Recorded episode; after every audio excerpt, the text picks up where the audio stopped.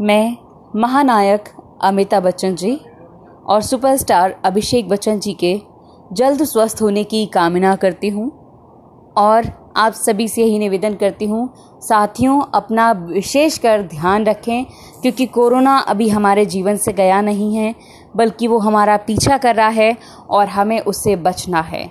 और हमारे हथियार हैं, मास्क, सैनिटाइज़र, सोशल डिस्टेंसिंग। तो प्लीज़ सतर्क रहें सुरक्षित रहें। धन्यवाद।